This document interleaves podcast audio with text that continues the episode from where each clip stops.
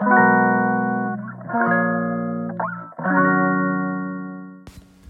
い皆さんこんにちは。本日で90回目の放送となります、えー、今日はですね情報発信を失敗する理由っていうテーマで、えー、お話ししたいなと思うんですがえっ、とまあちょっとねそれに加えて、えーちょっとしばらくまたスタイフをお休みしようかなと思っているので、まあ、ちょっとその辺のお知らせっていうのも、えー、入れながらお話ししていきたいと思います。えっと、80回目の放送でですねちょっと今後の方向性に迷っているっていうことねスタイフこのまま漫然と続けていていいんだろうかっていうふうにちょっと考えてますっていうふうにお話ししたんですけど、まあ、そこからですね、まあ、ちょっと悩みながら、えっと、10回、えーまあ、今に至るまでですね配信を続けて、うん、やっぱりですねちょっとスタイフを続けていくのはあの、まあ、毎日ねあの今今までみたいにあの毎日ほぼ毎日、えー、発信するっていうのはちょっとお休みしてあの文字の方の、えー、情報発信に切り替えた方がいいかなと思ってます。まあ、具体的に言えばやっぱブログですかね。はいで、えっとまあえー、先にですね情報発信をあの失敗する理由っていうのをねちょっと自分なりに考えてでちょっとあのネットで調べたり YouTube で調べたりしてみたので、えー、まあ情報発信をされてる方いっぱいいると思うのでちょっとそちらの方からお話ししていきたいと思います。えー、なんで失敗あ失敗するかと言いますと、えー、発信者がですねなぜその発信をしているのかっていうのが明確じゃないっていうのが、まあ、失敗の大きな原因になっていますよというふうに、えー、ネットでも語られていました。で私もですねちょっとここの辺はまああのそうだなって自分もそうだなってちょっとあの思い当たる節があるんですけどえっ、とまあ私もなんかとりあえず発信っていうことをねなんかこう最初見切り発車っていう感じでスタートしたんですけどなこのスタイフを通して誰にどうなってほしいのかみたいなのはなんかそんなになかったんですよね。どちらかというとなんか自分の成長のためみたいな感じでであわよくばなんかこれが収益化につながればいいかなみたいな感じででやってたんですけどあのそのやっぱ自分の成長っていう意味ではあのすごくねあの目的は達成できていると思います。えーとやっぱりこの言語化をするこのインプットしてあの、まあ、他者に発信していくっていうことがあのすごく自分の思考整理にもつながってこう言語化の能力がちょっと高まったというか、まあ、ちょっとだけですけどちょっとしかやってないですけど、まあ、それはあの感じてます。でこの80回の時にねこのスタイフのメリットデメリットっていうところでもお話ししたんですけどあの人人に言うっていう意識ができるので自分に内に秘めてるだけじゃなくてですねこう人に発信していくっていうことであのなんかちょっとだらだらだらできないというかちょっと誰かに対してあの裏切れないなみたいな気持ちが生まれるのでなんか自分の時間管理とかその習慣っていう意味でもすごくメリヘリがついたなと思ってます。だからこの情報発信してこのスタイフでねやってきたのはすごい良かったなと思いますね。うん。でもあのなんであ誰にどうなってほしいかっていうのはちょっとやっぱりあいやふやだったのであのこれをまあ自分自身のま自己満足のための発信にちょっとなってしまっていたというところがあるので、まあ、もうちょっとですねあの誰かのためになる情報っていうのか刺さる情報っていうのを極める必要があるかなと思いました。はいでまああの YouTube の方でね見てたらね、えー、まあ、なぜそのあなたがそういう発信をするのかっていうのも明らかにするっていうのがいいですよって言ってたんですけど、まあ、例えばその自分のなんか自分の今のスタイフだったとしたらタイトルですよねタイトルとかもあの、まあ、今何者が何をしたいのかわからないじゃないですか私の あの配信って。だけどそういうのじゃなくてあの例えばこうダイエットの方法を伝伝えたいなんか情報発信だとしたらなんかダイエットブログとかダイエットラジオとかそういうのじゃなくてもっとね具体的にあの絞るんですよね誰がっていうのを。で、まあ、具体的にですねスイーツ大大好きな女子が語る、えダイエット方法5選とかもう糖質制限ダイエット5選みたいなそんな感じですごくこう絞るわけですね。で自分自身もこの何者かっていうのをオリジナリティを出してでその背景を語るというかあの、まあ、こういう失敗をしてきたけど、えー、まあ、こういったことであこういうことを乗り越えてきたので皆さんにこういうことをシェアしたいと思いますってその自分のオリジナリティを語るっていうのが、えー、大事だしあの聞いてる側もですねその受け手側も、えー、情報を受け取りやすい、え、想像しやすいっていうのがあるということでした。まあ、だからその私は何者かと誰なのかっていうのも語るというところでで付け加えるとですねその権威性っていうのがあると、まあ、さらにいいですよっていうことでしたね。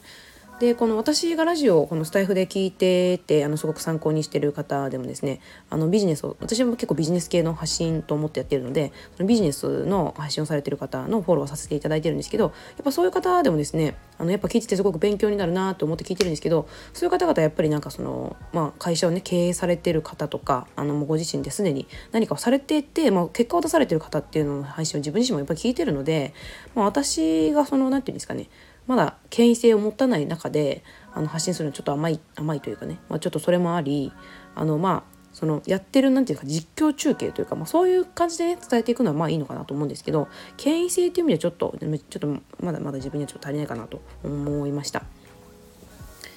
で、まあ、そのゴール設定っていうのもちょっとよく分からなか分かってない感じのちょっと設定だったのであの、まあ、このゴール設定を分かりやすく設定するっていうのもあの大事なことだったかなと思います。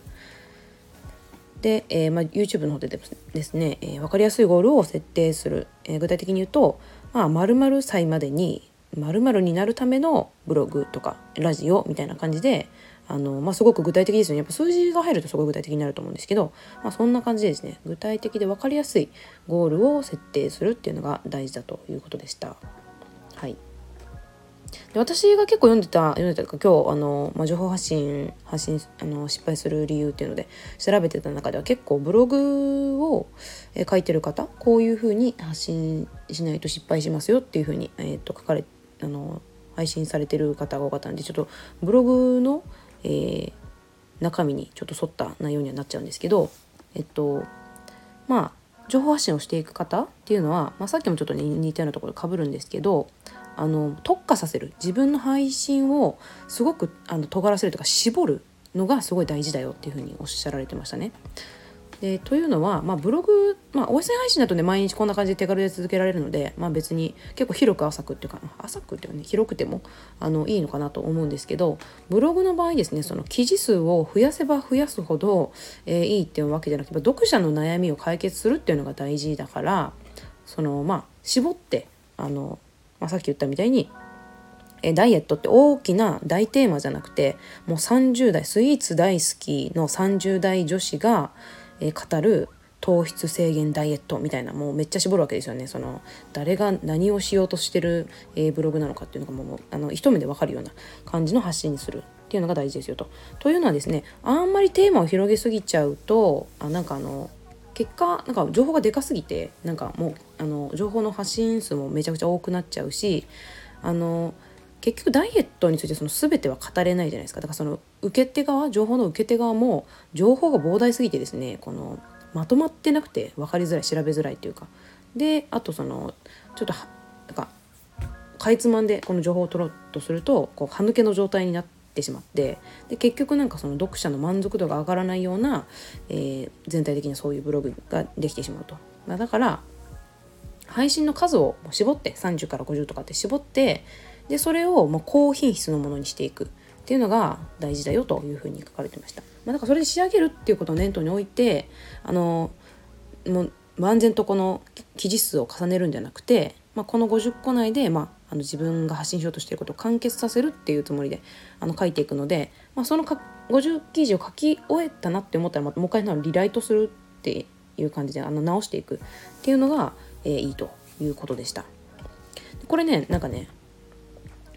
あのランチスター戦略というらしいです。なんか弱者があの強者に勝つためにはもう1点突破しかないと。なんか結構経営されてる方はもうよくご存知なのかもしれないですね。ランチスター戦略ってなんかこういう何て言うんですかねあのスモールビジネスオーナーとかあの一人で経営する人とかが、えー、まあ、企業とかねそういうところと、まあ、渡り歩くにはあのもう大きくあ勝てないようなねところで戦うんじゃなくてもうめちゃくちゃ鋭く一点突破の超超ちっちゃいテーマでこう突破するっていうのが、えー、勝てる戦略だというふうに、えー、おっしゃられてました。で私もねあのあこれちょっと意識しなきゃなって思ったんですけどあのまとめ記事とかまとめ放送みたいなのってあるじゃないですか。であれをなんかあのする時にそのあこういうあこれについてはここのここの、えー、過去に配信、え例えば80回の時に配信したので、えー、この配信を聞いてくださいとかあのまあ、 DeFi だったらこの時の配信聞いてくださいとか。でこういう感じでなんかあの別々の配信に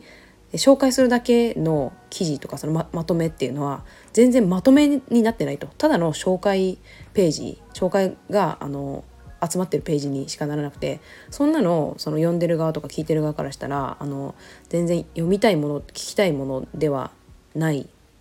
ですよね。だからちゃんとあのどっかに飛ばすそのリンクを飛ばすためのあのまとめページじゃなくてちゃんと内容を、えー、きちんとまとめて一つの記事にですね。で,、えー、でもっと詳しく知りたい人はこちらというふうに、えー、まとめた方がいいと。いうことでしたね。だからこれから私がその配信をしていく上でこの辺は気をつけなきゃいけないなと思ったんですけどまあラジオでも、まあ、今このスタイフでもそうなんですけどテーマがやっぱ広かったのですごい。なんかざっ記日記みたいな自分のあの日々学んでる、まあ、ブログで言えば雑記ブログみたいな感じの内容だったのでちょっとなんかあっちこっちに配信が行き過ぎてですね、まあ、自分の日々のあの体験とかっていうのもあったので、まあ、あの防備録みたいなところの役割にはなって果たしてたかなと思うんですけどちょっともし誰かがき私の配信を聞いてですね何かをしようとか学ぼうとかって思った時にはちょっと情報浅すぎるしあのなんかこれ私の配信を聞いたところ何かの問題が解決するっていうものではなかったなと思いましたね。だからやっぱり、うん、その収益化とかを目指すのであればなおさら、え、誰かの悩みを解決するとかその誰かのそこ役に立つ手間を省いてあげるっていう配信がすごい大事だなと思って、まあ、ちょっとその辺を意識してね今後ちょっとやっていきたいなと思いました。でラジオはすごいお手軽だし、まあ、この情報発信の仕方すごい私もいいなと思って気に入ってるのであの急にやめようとは思ってないんですけどちょっと、えー、収益化とかねその辺の意味で、えー、スタイフで収益化は多分結構難しいんじゃないかなと思うのでもうちょっとあの自分が 収益化できる、えー、ものができてからあの、まあ、息抜きではないですけどあのたまにあこんな学びがあったなみたいなのを、まあ、また音声で配信していけたらいいのかなと思ってます。まあ、でもちょっとあの一応90回なんでね今日区切りいいんでちょっとこれを、えー、めどにして、まあ、一回区切りつけて、まあ、あとはまあゆっくり、うん、あの気が向いたらっていう感じで発信していけたらいいかなと思います。えっ、とすごくねあの応援してくださった方にあのとても感謝しているのであの私は引き続きあのあの聞く側？聞く側としてはまたあの聞いていきたいと思いますので、えー、今後もまた、えー、お付き合いができたらいいなと思います、えー、それでは、え今日はこの辺で終わりたいと思います。はいありがとうございました。ではまた。